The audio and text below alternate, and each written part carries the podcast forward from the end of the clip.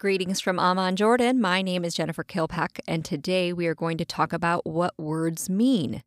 In today's podcast episode, I want to help you start to notice how lexical combinations impact the meaning of words. Dictionary definitions alone do not necessarily help learners know where and how to use vocabulary properly, and rarely does familiarity with a word's definition or meaning in another language really teach us how to utilize vocabulary in speech or when to choose that word over another that has a similar meaning.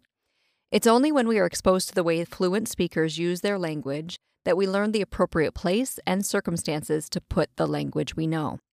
We also need to know what other words are often found in close proximity to vocabulary, that is, before or after that word.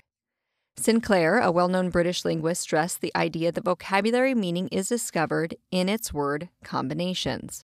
What he means by that is that only by understanding how a word is actually used in the context of other language around it do we fully comprehend its meaning. Aitchison, a professor at Oxford, put it another way, saying that co occurrence of words creates meaning and understanding. That is to say, that meaning is created by putting words together.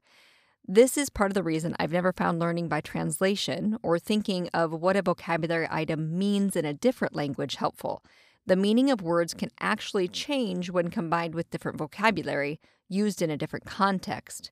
And the way a word is used in one language may be radically different than the way it is used or the intended meanings it has in another language.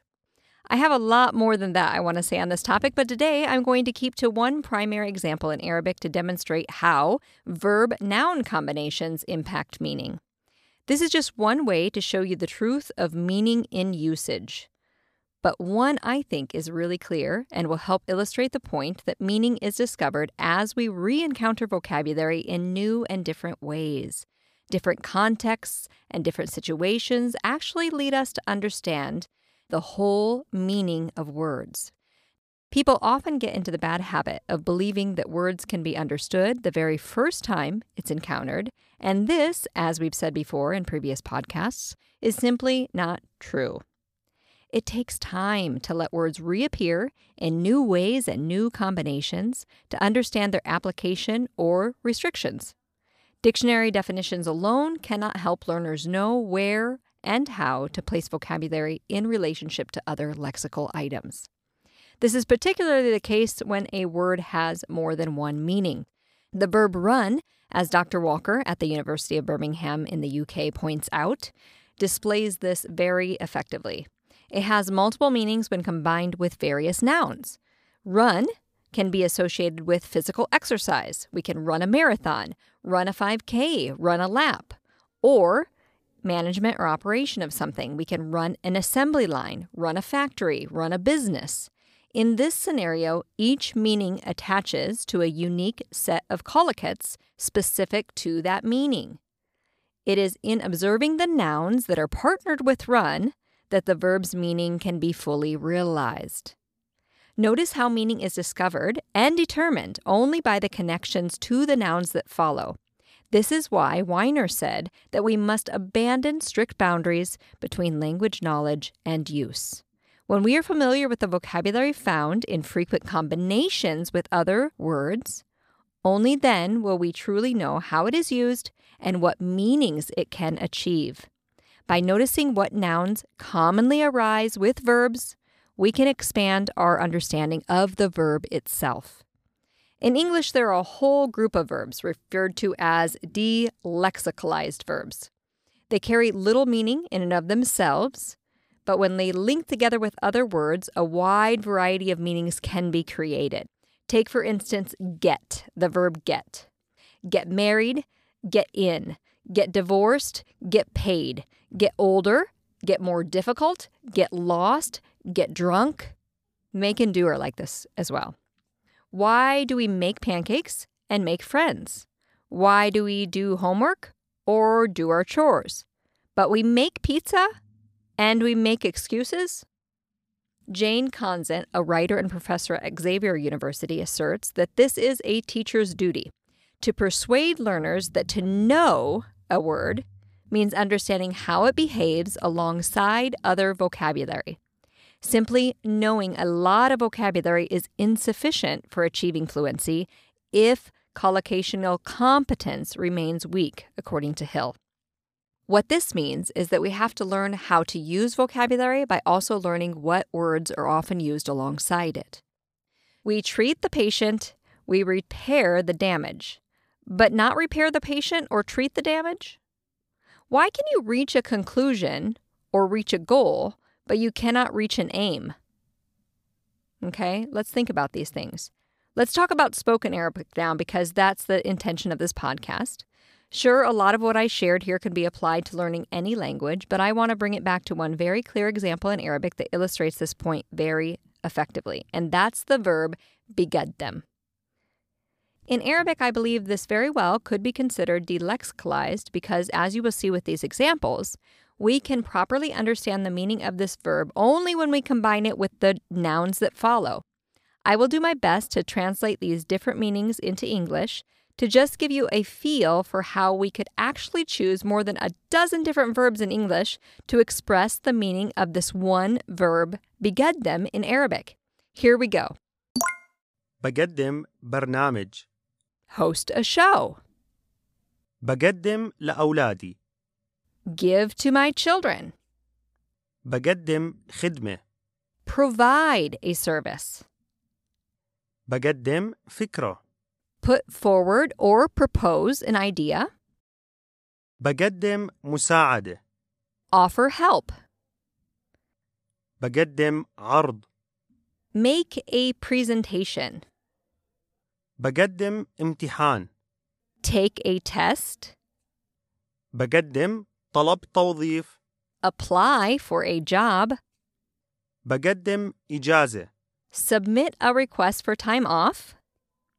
بقدم القهوة Serve coffee. بقدم الساعة Move forward the clock. بقدم شكوى File a complaint. بقدم موعد Move up an appointment. Isn't this fascinating? All of the meanings are made clear only when we know what noun follows. Its meaning is completely dependent on which noun follows the verb bigaddam. So we can host, give to, provide, put forward, propose, offer, make, take, apply, submit, serve, move, file, move up. All of these things are bigaddam, and we don't know which until we add the noun after the verb. Okay, so if you think that it just happens with this one verb, you're wrong. There are other verbs that do this. There are lots of verbs that have multiple meanings, and the meaning comes when we introduce the noun that follows that verb. Another one is bishagal or biwalla. Listen to these examples of biwalla. بولع نار بولع الغاز. بولع مشكلة. الحرب بتولع. بولع التدفئة. جوزي بيولع الشمعة. ولع جسمي من الشوب. ولع البيت مشاكل. ولعت الحطب. المباراة ولعت. ولعت بين المرة وجوزها السيارة ولعت ولع تليفوني Okay, so I'm not going to translate those for you, but it's just another example of how a noun following that verb can change the meaning entirely. Some of those are literal and some of those are figurative. Okay, are we lighting something on fire or is something inside boiling? Is something igniting something, Instigating something? What else could you use in your language? Remember that not all languages have expressions that are equivalent.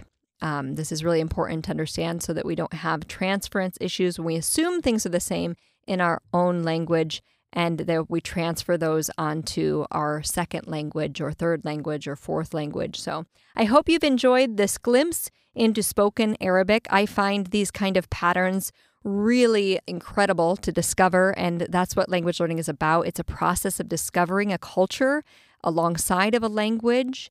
It's a process of understanding the patterns that exist in this new language. So I hope that this is just giving you a window into spoken Arabic and how we can start to notice these patterns. Remember that all good language learners are good observers. So start to observe what nouns commonly come after the verbs that we introduce in Arabic. Keep thinking about this, keep noticing these things, and pretty soon you'll discover that you will start to use them with accuracy. That is my hope for you. I would like to see you reach a fluency, whatever that means to you personally in Arabic, ability to interact with others, to have deep and effective relationships, especially at this time in our world. I want you to know Arabs, to understand Arabs. The beautiful language of Arabic is attached to an incredible people. I hope that you're encountering those people, that you're being transformed and changed by those people. That's all for now. We'll see you in the next podcast episode. Have a fantastic week.